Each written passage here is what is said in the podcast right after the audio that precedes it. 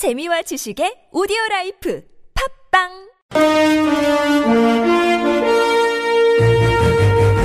여러분의 합리적 판단을 돕기 위해 오늘의 뉴스를 골랐습니다. 백병규의 뉴스체크. 네, 시사평론가 백병규 씨 모셨습니다. 어서 오세요. 안녕하십니까. 자, 오늘 첫 소식은요. 이모와 조카 눈 한 번 마주치지 않았다고 하죠. 오늘 법정에 나란히 출석했었죠. 맞습니다. 네. 오늘 그 서울중앙지법 형사합의 22부 그 첫 공판에 이제 그 출석한 그 최순실 씨와 그 장시호 씨 이야기죠. 네. 완전히 얼음 같은 관계였다고 그러는데요. 네네. 네. 장시호 씨가 그 최순실 씨의 그 또 다른 그 태블릿 PC를 그 박영수 특검팀에 넘기면서 두 사람의 사이는 완전히 어긋났다는 이제 평가이죠. 네네.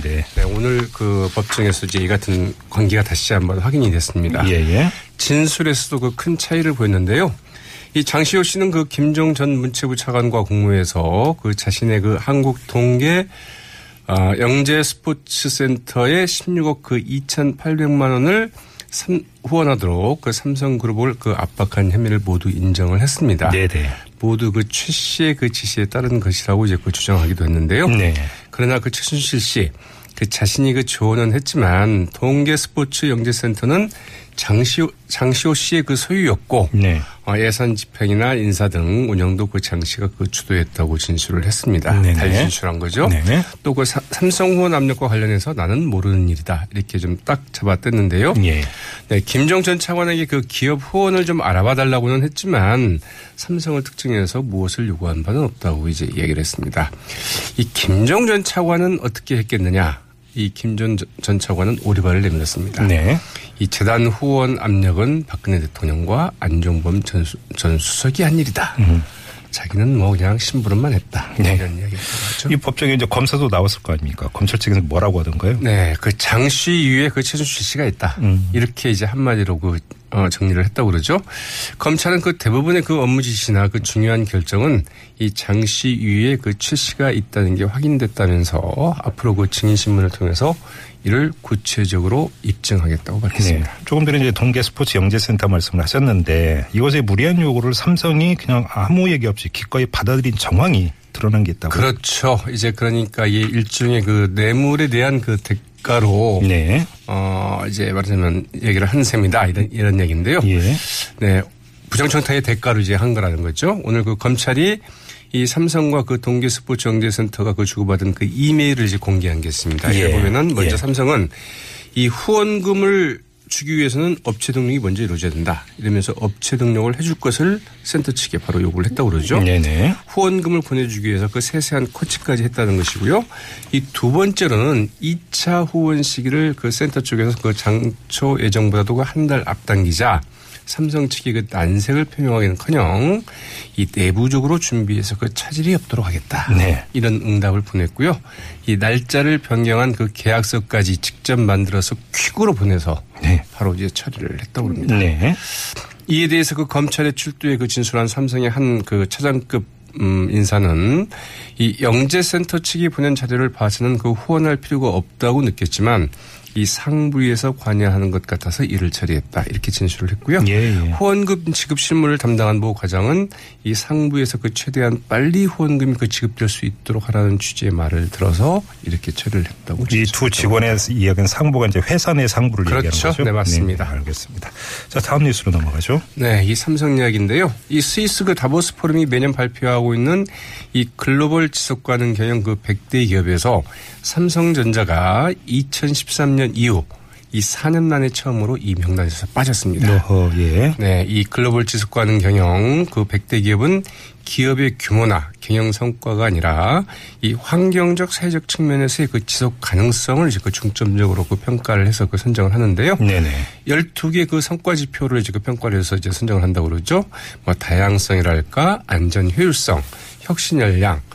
임직원 채용과 고용의 유지, 에너지나 뭐 온실가스, 수자원의 효율성 제고 이런 측면들을 이제 그 평가를 한다고 그러는데요. 네. 삼성전자는 그 2013년 그 이름을 올린 데 이어서 2014년에는 그 34위, 2015년에는 45위, 그리고 지난해에는 94위로 이제 떨어졌다가 올해는 아예 이제 그 100등 밖으로 밀려났죠. 올해 그 국내 기업 가운데서는 그 포스코, 신한금융지주회사 그리고 LG전자 이 세 개 기업이 그 이름을 올렸는데요. 예예. LG가 이제 유일하게 4년 연속 이름을 올렸습니다. 알겠습니다. 자, 민주당으로 가볼까요? 네, 이 박원순 서울시장과 이제 그 김부겸 더불어민주당 의원이 오늘 그 야 3당이 공동 참여하는 개방형 공동 경선을 이제 그 공식 제안을 했죠. 네. 이 박원순 시장과 그 김부겸 의원, 이 국회의원회관에서 그 공동 기자간담회를 갖고 이 각 당의 그 당리 당략과 후보의 그 유불리를 뛰어넘어서 대의와 시대적 명령을 그 유행하기 위해서는 그 야 3당은 연합해서 개방형 공동 경선을 그 치러야 된다. 예. 이렇게 이제 제안을 하고 네. 이 취지에 동의하는 모든 후보들의 그 적극적인 참여를 이제 요청을 했습니다. 네. 두 사람은 이번 주 중에 그 경선 룰을 그 최종 확정될 그 예정인 민주당 네. 그 지도부에도 이 공동 정부 공동 경선 수립 방안을 적극 추진해 달라. 네. 이렇게 좀 요청을 하게 됐다고 그러죠. 반응은 어떻게 나오고 있습니까? 네, 일단 좀 차갑습니다. 네. 가장 중요한 게 이제 그 국민의당 아니겠습니까? 네. 이 국민의당의 안철수 전 대표가 직접 오늘 그 입장 자료를 발표를 했는데요. 네. 이 공동 경선론은 변형된 단일화론이다. 이렇게 일축을 했습니다. 예. 그러면서 그 정당 정치에도 맞지 않는다. 이렇게 덧붙였는데 네. 안철수 전 대표는 대신 이 결선 투표 수용을 좀 역제안했습니다.